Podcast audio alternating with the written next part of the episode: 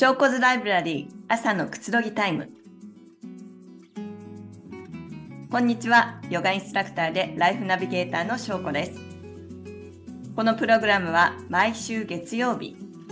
朝7時30分からヨギーエアのライブクラスでお届けしています。心のビタミンのようにインスピレーションにつながる言葉をご紹介するトーククラスです。朝のひととき朝食をとりながらあるいはコーヒーを飲みながらラジオ感覚でお楽しみください。ヨギーエのライブクラスで私翔子がウィークデーの早朝に3本ヨガのクラスを担当しています。毎週月曜日朝6時15分から目覚めのインフロープラスマインドフルネス瞑想。水曜日の朝7時30分からインヤンフローヨガ金曜日の朝7時30分からゆるっと朝ヨガリラックスです。ぜひクラスでもお待ちしています。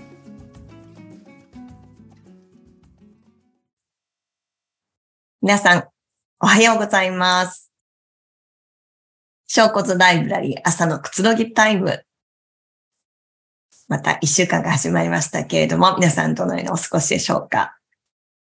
えー、天気が変わりやすい。日本はね、梅雨ですね。今ちょうど晴れてるみたいですけれども、またそれも暑いとかね、蒸し暑いっていうのが続いていたり、これも気候の変化ですね。えー、その変化に伴って私たちの気分とか体の調子とかっていうのも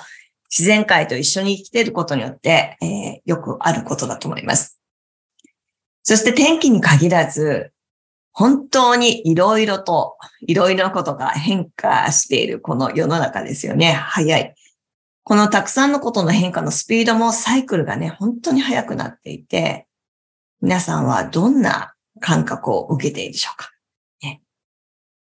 まあ私も実際アメリカに住んで24年、そして日本にはだいたい今また前のペースで、年2回のペースで、えー、日本に楽しんで行ったりしています。私がね、変化を感じるなっていうのは、まず日本のことを話させていただくと、えー、日本を訪れるたびにいろいろね、変わっているものがあるなと感じます。まあ、それは、例えば、アメリカでもそうですが、きっと私が以前ね、23年間、24年間住んでいて、今24年目でアメリカなんですけれども、住んでいたニューヨークよりもハワイの方が、こう、移り変わりは結構スローだなっていうのは感じます。これはいいとか悪いとかっていう意味じゃなくて、そう、普段の生活でまさにそういうことを感じてるんですが、えー、日本にね、訪れるために、例えば、電車とか乗るときとかですね、え、10年前とか行った時はですね、スマホとか今ほどね、普及してなくて、日本は普及してましたね。えー、でもなんかこう、ガラケーの方が多かったと思うんですね。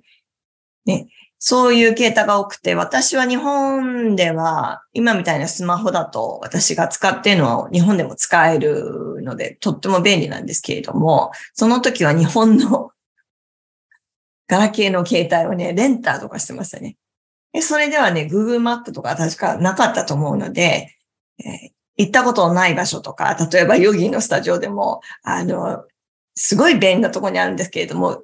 土地勘がないとやっぱり行くのが難しくて、あの、スタッフさんとか、あとは行く先々の人にね、電車の乗り方を人に聞いてた。そんなことをね、先日日本に行った時に思い出してました。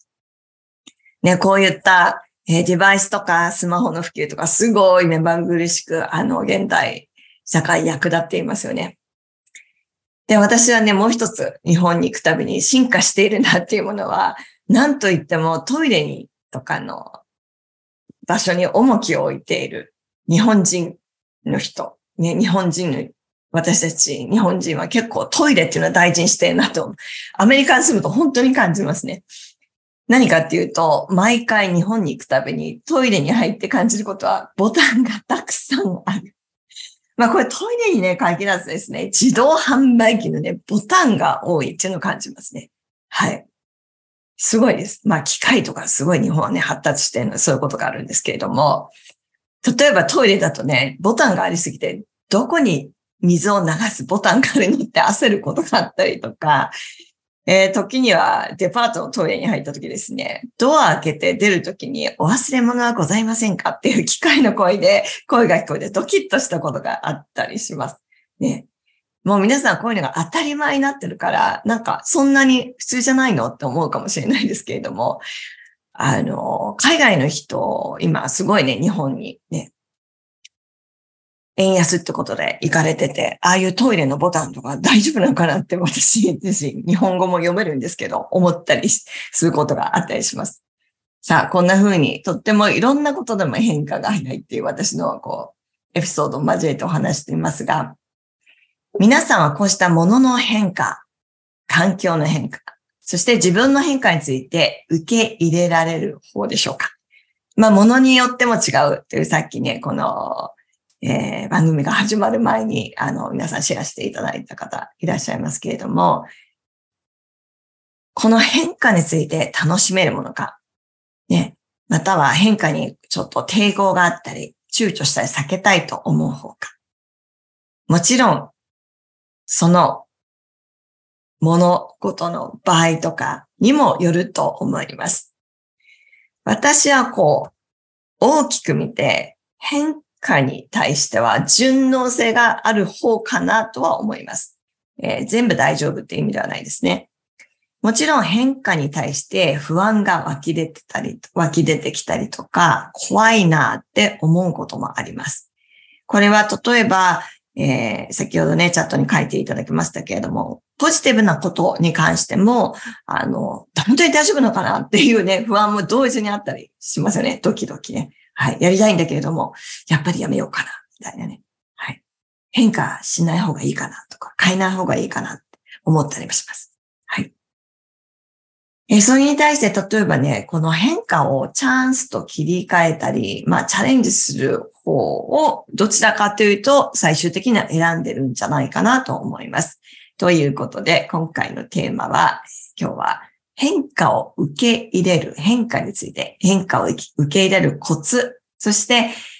今、本当に変化が早い、激しい現代を生き抜いていくために変化を楽しむコツとメリットなどをご紹介していきたいと思います。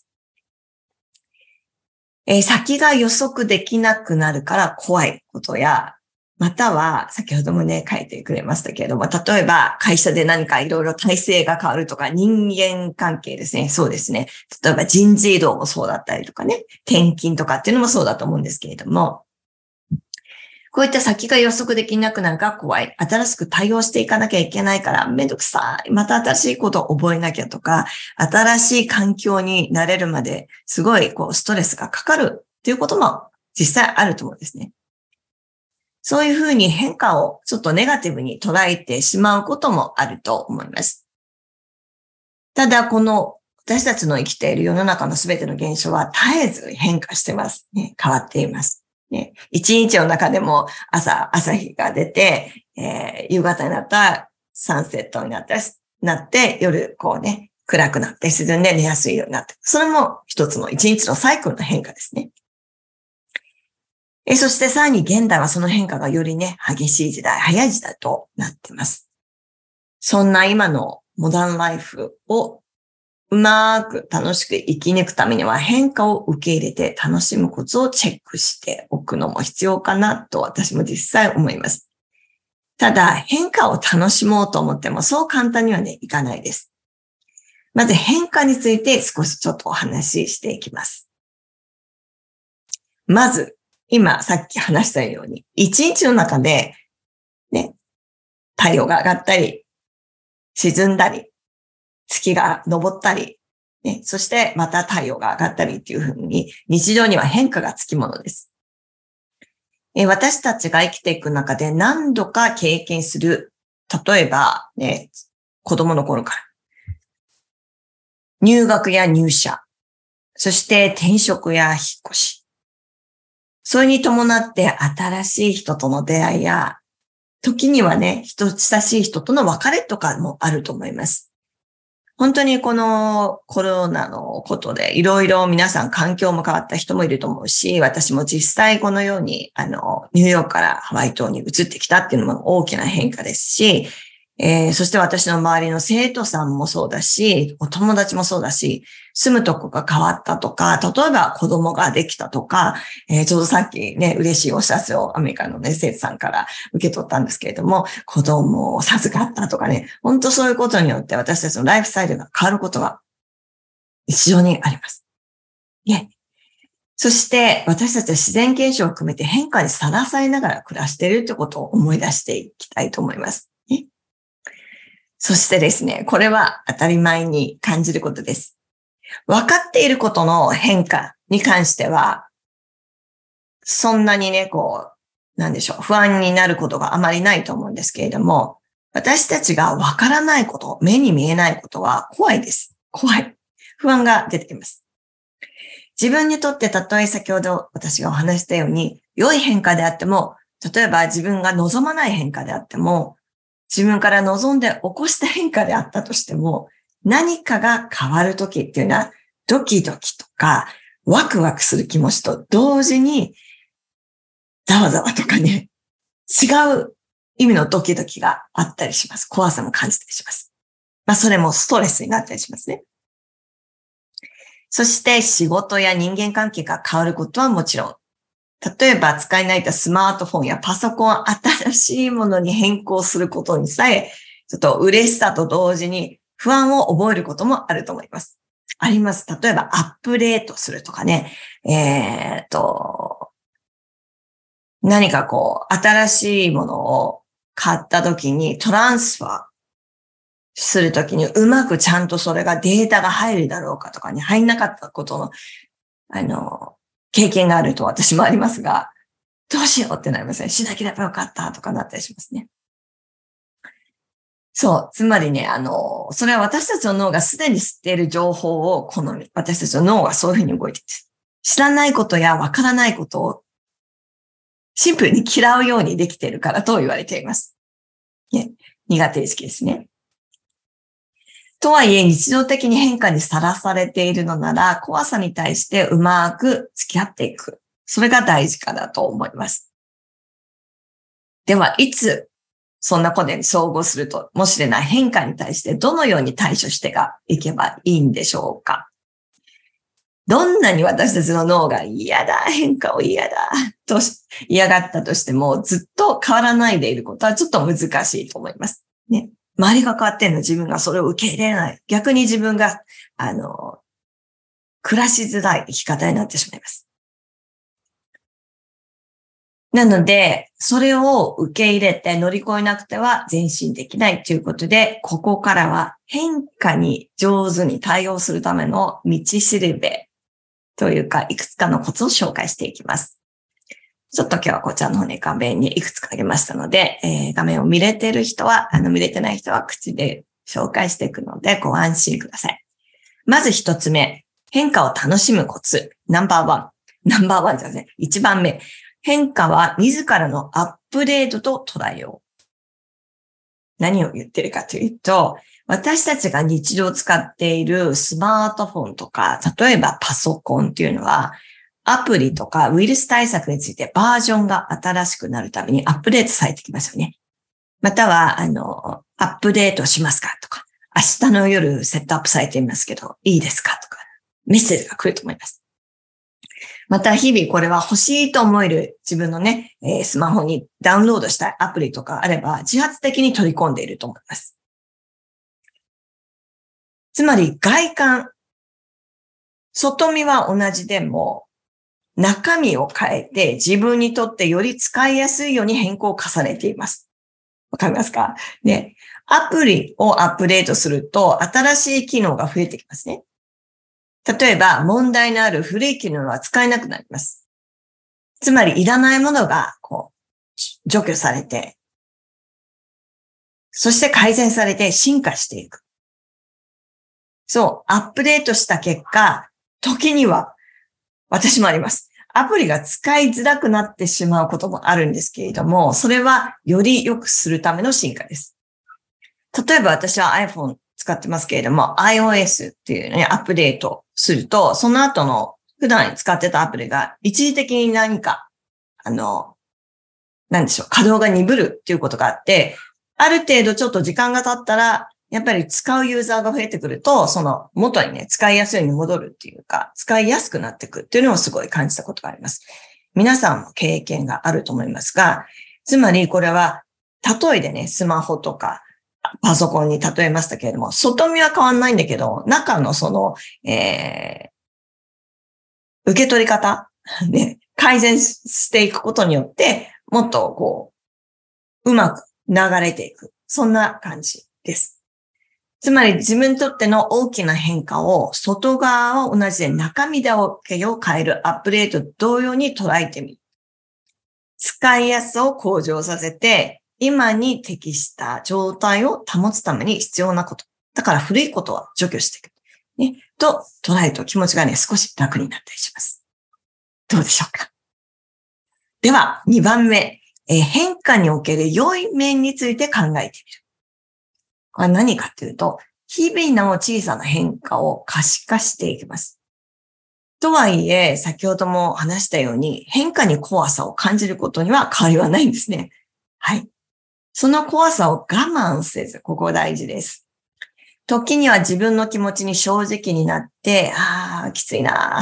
この変化も嫌だ。受け入れたくないとかね、口に出したり泣いたり苦しんだりするのも大切なプロセスだったりします。あとはもう人に話すとかね。はい。こうやって怖さと向き合ってきちんとそれを受け入れることによって、そこから新しい状況を楽しむための道を探すことができます。まあ、ピンチがチャンスということでしょうかね。変化がもたらすものは悪いことばかりではないです。例えば、通勤電車の窓から見える景色や家の近くの街並み、もちろんドライブしながら、まああんまりよそ見は気をつけてくださいね。あとはね、会社の仲間の、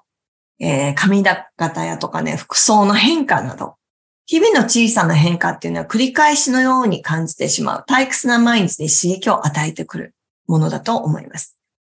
当たり前だって思ったことに、ちょっと、えー、リセットしてみる。ね、見方を変えてみる。そうすると、あ、こんなに日々変化っていうのはいろいろあるんだ。つまり変化はネガティブなものばかりではなく、ね、こうやって今、ちょっとお梅雨の時期に入ってますけれども、緑がね、すごいいい時期だったり、アジサイが綺麗だったりとか、そういった四季の変化、ね、植物の変化、お花が咲くのを見る楽しさとか、例えば子供の成長なども楽しいものがたくさんあると思います。えー、それと同じぐらいね、気づけば良いこともあるはず。今までに固執せず、新しい状況の中でどう楽しむか。まあ私のこの、本当に自分のね、生きるもののテーマですね。どう楽しむか、今を楽しむか。で、変化が、そういった変化がもたらした良い面とは何かについて、えー、ちょっと受け取っていくと、少しね、前進できるのではないかなと思います。まずは小さな変化から自ら見つけて、自ら見つけて楽しむこと。そうすることによって変化に対する恐怖感を少しずつ減らしていける。いかがでしょうか？では、3番目。えー、十分に時間をかけて変化を受け入れていく。やっぱり変化をすぐにね、受け入れられる、受け入れられる人もいれば、そうでない人ももちろんいます。それも性格によってね、個性です。自分のそのね、あの、気持ちのいい状態だったら、そのことも受けられるんだけども、あんまりちょっと落ちてると、それも普段は受け入れれる変化も受け入れられないということもあると思います。それも変化ですよね。自分の気持ちも変動しています。えたとえ受け入れたくなくても受け入れざるを得ない状況に置かれることもあると思います。例えば、ね、本当に、仕事の中の移動とか、ね、あと、急な転勤とか、引っ越しとかっていうのもありますよね。あと、変化に対応することにスピード感を求めたくなるのも常なんですけれども、人はさっき言ったように脳っていうのは変化を嫌ってますから、あの、抵抗します。なので人は急には変われないものなんですね。そういった、あ、嫌だな、苦手だな、きついなっていう自分の気持ちに素直に寄り添いながら、自分なりのスピードでゆっくり時間をかけて受け入れていくことが大事だと思います。マイペース、マイペースです。さて、4番目はですね、ちょっとこの3つとはまた違う。こう、反対側の見方なんですけれども、まあ、すべてね、表裏一体と言いますが、えー、4番目は自ら変化を起こしてみる。これはどうしても変化が怖いと感じてしまう人にお勧めしたいのが、自ら変化を起こすことです。ちょっとした変化です。これは他のエピソードでも話したと思うんですけれども、本当は例えば、えー、黄色い服を着たいのに、黄色い服を今まであんまり来たことがないから、やっぱりやめよう。いつもと同じような、無難な、例えば黒とかにしとこうとかね。そうなると、なかなか自分のこう、可能性とか、ね、自分の魅力をこう、閉じてしまうことになりますね。そういったことでもいいんです。大きなことは何かチャレンジしようということじゃなくて、そういったこと、例えば、本当は食べてみたいんだけれども、このメニューは大丈夫かな？やっぱりいつもの同じメニューにしとこうっていうものを選んで、よくあることだと思うんですね。でもね、食べてみなきゃわかんないです。もしかしたら外れかもしれないんだけれども、そういった変化を怖がらずにちょっとチャレンジしてみる。ね、自ら変化を起こすこと。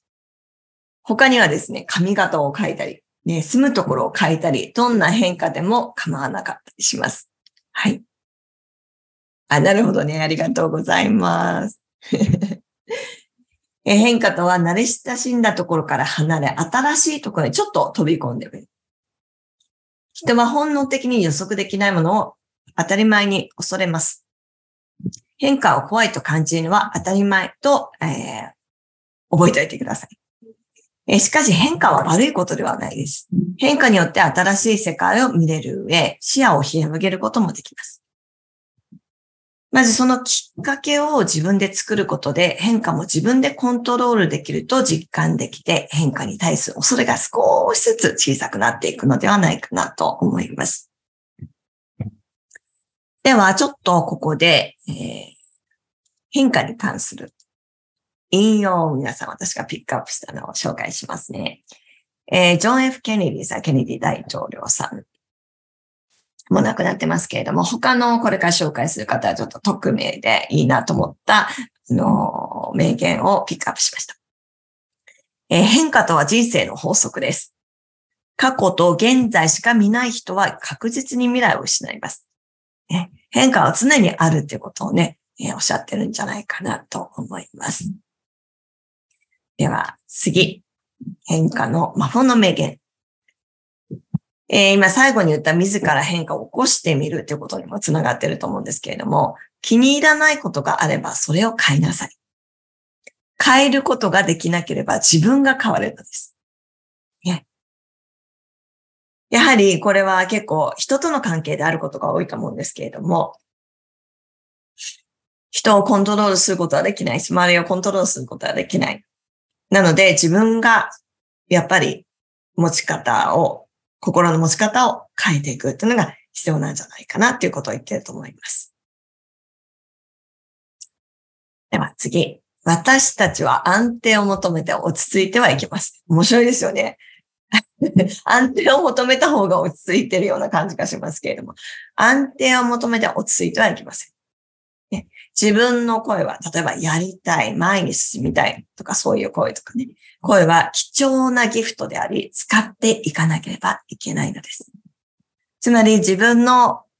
声に耳を澄ましていきましょう。ちゃんと自分をと対話していきましょうということにもつながってるんじゃないかなと思います。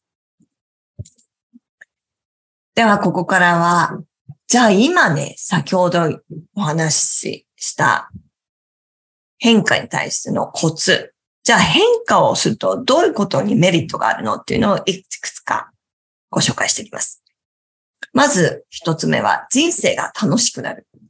変化を楽しむことができると小さな変化にも気づけるようになってきます。例えば、いつも毎日同じだな、また月曜日だ、とかね、いうことじゃなく、あ、今日月曜日だ、何が今日起こるんだろう、とかね、新鮮な毎日は送れるようになったり。変化を楽しめると、日々のある、出てくるストレスにも、ブレても自分軸に戻ることができたりしてきます。今の世の中を生きていく中で、変化をすべてネガティブに捉えてしまうよりも、あの、できるだけポジティブに捉えた方が自分のね、人生が少しでも楽しめるんじゃないかなと思います。はい。そして、もう一つメリットとしては新しいチャンスが生まれてくる。変化を楽しむことができる人は次々と新しいチャンスが舞い込んできたりします。え失敗を恐れずにまあ、失敗というのはいつも言いますけど、実はないんですけどね。そこから学ぶことがすごい大きなことがあったりしますね。え、変化に適応していくことで、その分野の先駆者になることができたり、何か変化に対するアンテナが、こう、どんどんどんどんこう伸びていくことによって、自分の必要な時にその変化に気づき、一番ベストな対応ができやすくなってくるとも言われています。そしてやっぱり抵抗というのはどうしても堅くなな思考とかね、心になると思うんですけれども、えー、もう一つメリットといえば、自分たちの柔軟な考えができるようになったりします。今言ったように変化を楽しむことができる人は一つのことにこう固執してないため、まあ執着です。異なる価値観や新しいものを柔軟に受け入れることができます。でもこれは人の言ってることとか、周りのそのままをただ受け入れてるっていうことじゃなくて、そういった耳を持っている。でも選択はやはり自分です。自身ですね。で、そういったことが自分自身のこう原動力、力となって、幅広い視野が身についたり、あとはね、あの、やっぱり生き方がもうちょっと楽になるなっていうのは私も実践して感じますね。はい。こうでなくちゃいけない。とか、べきとか、なぜとか、いつもこう疑問を抱いていると、ずっとそのことにね、固執しやすくなってしまうので、あ、そっちの方に今シフトしてたなと思ったら、ちょっと自分の脳もスイッチ変化を心がけてみてください。そしてね、その今脳という話をしましたけれども、そういった変化によって脳が今までにない様々な刺激を受け活性化してきます。そうすることによって、自分にとっていいアイデアが出やすくなるとも言われています。脳もね、使ってあげていきましょうね。はい。そして最後、人間関係も広がってくると言われてます。変化を楽しむことができると、私たちは人間関係の変化も柔軟に受け入れられるようになってきます。人も時の流れによって変わっていくもんです。自分もね、変わっています。昔からの親友も時が経てば価値観がね、合わなくなって、時には離れてしまうことも私も経験あります。あると思います。そしてまた違う出会いがあったりとか、ね、そういった変化を楽しむことができると、その変化を受け入れて大切にすることができて、本当に大切なものっていうのがね、分かってきたりします。そして自分の世界が広がってくる。いかがでしょうか？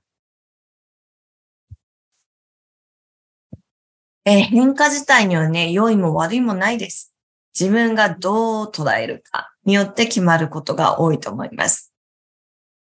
それでも生きている限り同じ状態であり続けることはできません。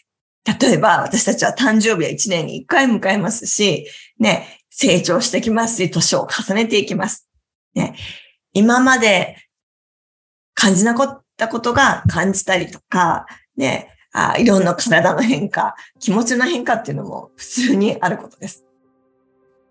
生きてる限り同じ状態であることは決してないので、それであれば変化を受け入れて、それが新しい自分と出会うためのきっかけと、えー、受け入れてみるというのも一つの方法かなと思います。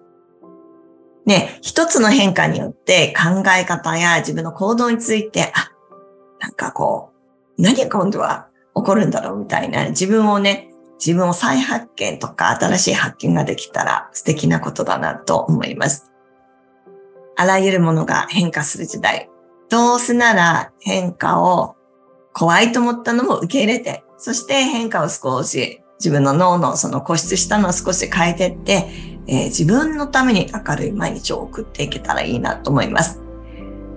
今日は変化、変化に対するコツなどに対して、えー、取り上げていきましたが、皆さんどうでしょうか？今日も今これからね、行動する中でいろんな変化があると思いますし、ちょっとやってみたかったことを自分に変化を起こすためにも、もし心にポチッとクリックされたらやってみてください。今日も30分小骨ダイバリーにお付き合いいただき本当にどうもありがとうございました。感謝の気持ちとともに終わりにします。マッハロー小子でした。ありがとうございます。